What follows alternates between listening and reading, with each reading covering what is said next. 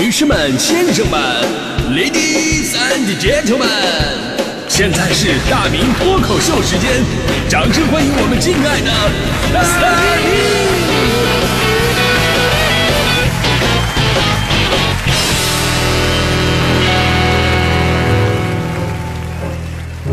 好，欢迎各位来到今天的大明脱口秀，我是大明啊。今年呢，绝对是个辞职大年啊！除了往年那些七七八八的辞职理由，尤其还赶上了这个疫情嘛，所以说很多人都面临着失业的一个抉择，所以干脆啊，我就辞职了啊！你包括我跟大迪也经历了辞职的风波，来到了一个全新的频率。到现在呢，就好多的老听众还不知道我们在哪儿呢。昨天还有人给我微博发私信说：“大明啊，好久没有听到你的节目了，听说你辞职了。”虽然很舍不得呀，但是仍然为你开心。想必你此刻一定过上了自己想要的生活，面朝大海，春暖花开，白天望海喝茶，晚上弹琴唱歌。我也会好好努力，像你一样的，说走就走，说放就放啊！看完以后，我真的是非常的纠结，我到底要不要告诉他？其实我只是换了个频率，连节目时间我都没改，我还在上班。你说不告诉他吧，于心不忍；你告诉他吧，他会不会看不起我？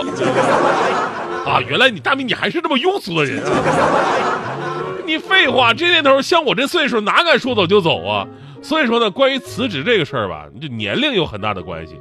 最近呢，关于年轻人裸辞的话题呢非常火啊，都不用说别人，就我们团队一个年轻的同事刚跟我提辞职，就上周五的时候，我当时非常的心痛，因为你好不容易把人呢用顺手了，你这么一走还真的挺闪人的。当时呢，我作为过来人，我就跟他聊这事儿，我说你是对我不满意吗？女孩说了，说不，明哥你人很好。我说那你是不喜欢咱们这个行业吗？女孩说不，我我就是这个专业毕业的，我再找工作估计也是干这些东西。那我继续问，那你是一定有一定要走的理由吗？她说其实她也在犹豫。我说那这样啊，你既然还在犹豫，那有什么问题咱们可以商量啊，毕竟今年你说再找工作吧也不是那么容易。然后姑娘啊就是犹豫半天就跟我说，说其实明哥，我就觉得咱们那个工资少了点，哪怕多个千八百的都行啊。我一听啊，我的天，还不就是钱的问题吗？来，你的辞职报告拿来，我签一下。要不然以后自己多保重啊！啊，现在姑娘回天津了啊，其实挺好。你换个环境，生活质量有大幅的提升，挺好。所以呢，咱们今天啊，再聊这个年轻人要不要裸辞这个话题呢？我觉得只有真的跟他们打过交道了，了解他们的需求，你才能更好的评价这个事儿。现在年轻人的生活条件呢，尤其生活态度，跟我们这一代人完全不一样了。有经验的中层领导都明白一个道理。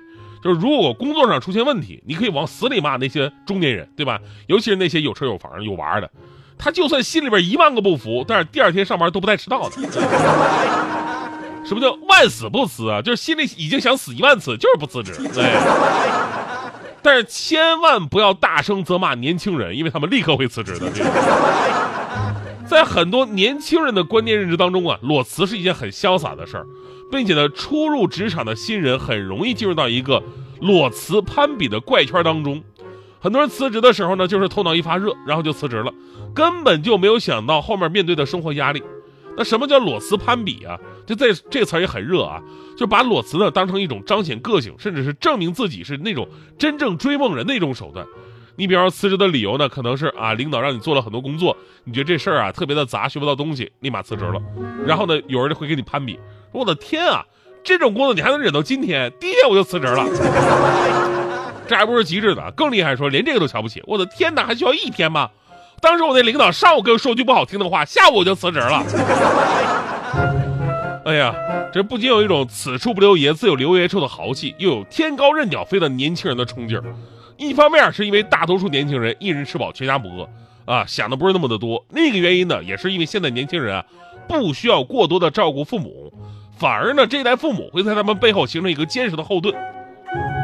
就我的我我当年啊，我还自以为是的，我劝过很多年轻人，啊，我说我最开始我挣的也不多，但是后来呢，慢慢努力，地位行业啊提升了，对吧？我从最开始一个第一个月我两千块钱，到一个月五千块钱，到一个月八千块钱，到现在一个月上万了。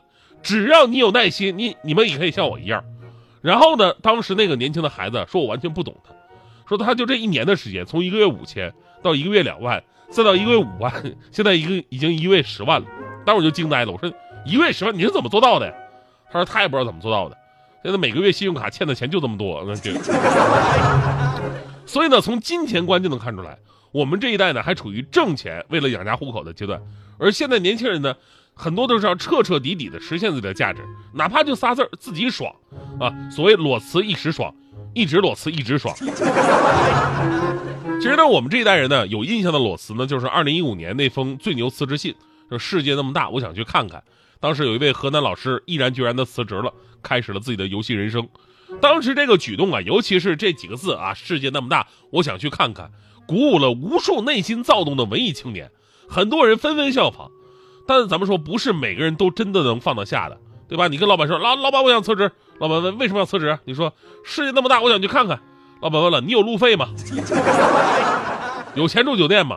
有钱买景区门票吗？”啊，你说：“老板，你忙吧，我去工作了。”其实咱们就算说回到河南那个写最牛辞职信的女老师，后来呢，她也是在成都跟爱人开了一间客栈，过起了稳定的生活。所以呢，没有稳定的收入支撑啊，世界那么大，也不是你说你想看就看的。所以呢，咱们再回到说裸辞这个话题，不只是对于年轻人，对于所有职场的人来说呀，如果没有足够的积蓄做底气的话，辞职咱们还是有个冷静期比较好。尤其很多时候，你是因为冲动而辞职，并没有经过仔细的思考之后，很可能啊，你会为之前的懊选择会懊悔不已。当然了，我们说呀，这个作为见证了很多年轻人辞职成功的，比方说跟我辞职的那些女搭档，现在都比我成功啊。我也可以最后说说哪些裸辞我是觉得可以的。首先呢，你已经有了一个未来的规划蓝图，而且之前呢就已经尝试过，觉得自己是可以运行的。呃，而现在的工作呢，又跟这个梦想啊构成一个冲突，最起码耽误时间。尤其是现在这工作还不能够让你看到太多的希望，那么我觉得你是可以裸辞的。这个可以参考我的前搭档蕊希啊，跟我做了一年早班节目，现在人家自媒体做的可好了。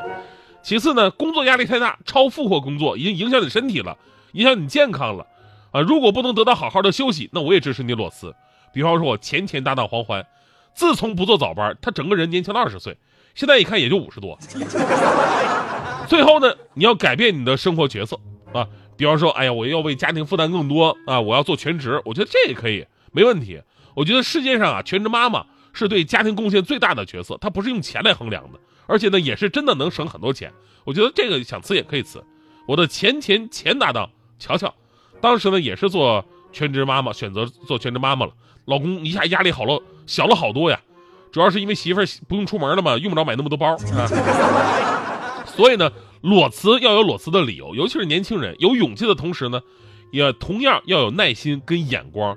如果仅仅是因为待着不爽啊，工作不喜欢呐，活多事杂呀，这些理由辞职啊，那么你到哪个单位可能都会面对这样的问题。尤其是不能冲动啊，那种哈领导说句难听的话，我立马辞职，千万不要有这种事儿。现在真的有人这样啊，领导批评一句，立马不干了。平时根本看不出来是这么要脸的人啊。比如我有朋友徐强强哥，那天回办公室脸红脖子粗啊。我说徐：“强哥，你什么情况？你怎么这么生气呢？”强哥说了：“说领导这次真的惹到我了啊！一个当领导的说话一点都不注意，什么都敢说。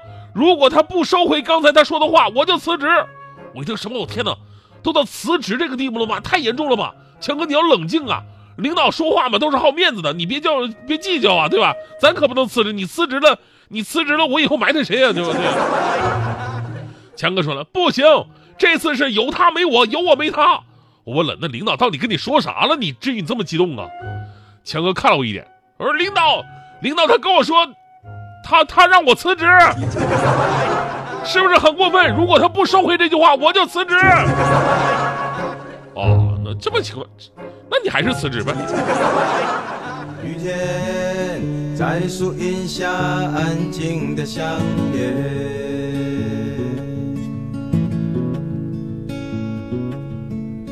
黑色、白色在地平线交换着出现，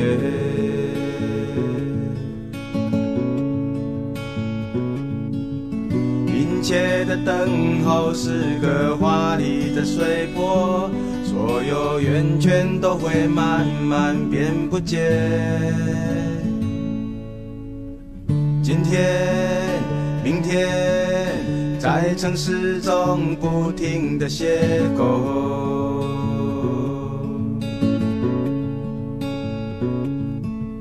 从前，永远在照片里找到了出口。